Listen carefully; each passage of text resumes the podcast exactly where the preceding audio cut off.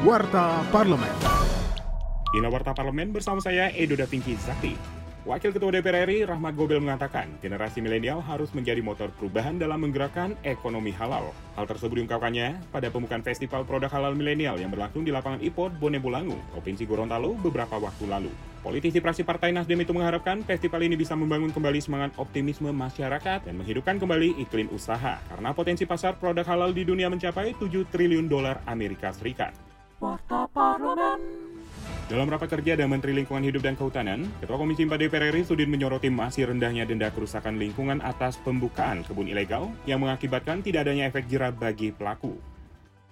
Sekarang kita ngomong jujur, buka kebun buk satu hektar di tanah yang bagus minimal 50 juta minimal. Kalau tanahnya agak rawa bisa 60 sampai 70 juta. Ya, kerusakan lingkungan yang diakibatkan kebun ilegal kita hitung aja berapa tegakan yang di satu hektar, berapa tegakan yang tebang. Tadi dikatakan 50 persen, kalau saya nggak saya nggak setuju. Saya nggak setuju kalau 50 persen, 100 persen sekalian. Kalau tidak, tidak akan efek jerah. Sampai kapan pun. Kinerja Wakil Rakyat simak di media sosial DPR RI.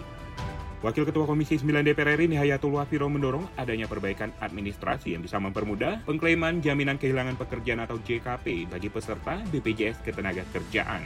Saat kunjungan kerja spesifik ke Kabupaten Boyolali, Provinsi Jawa Tengah, bersama perwakilan Serikat Pekerja Nasional atau SPN dan Serikat Pekerja Seluruh Indonesia atau SPSI, Kabupaten Boyolali, beserta pihak terkait, politisi PKB tersebut juga meminta Dinas Ketenagakerjaan lebih aktif membantu proses klaim agar semua buruh bisa mengakses JKP. Demikian Warta Parlemen, Produksi TV dan Radio Parlemen, Biro Pemerintahan Parlemen, Sekjen DPR RI.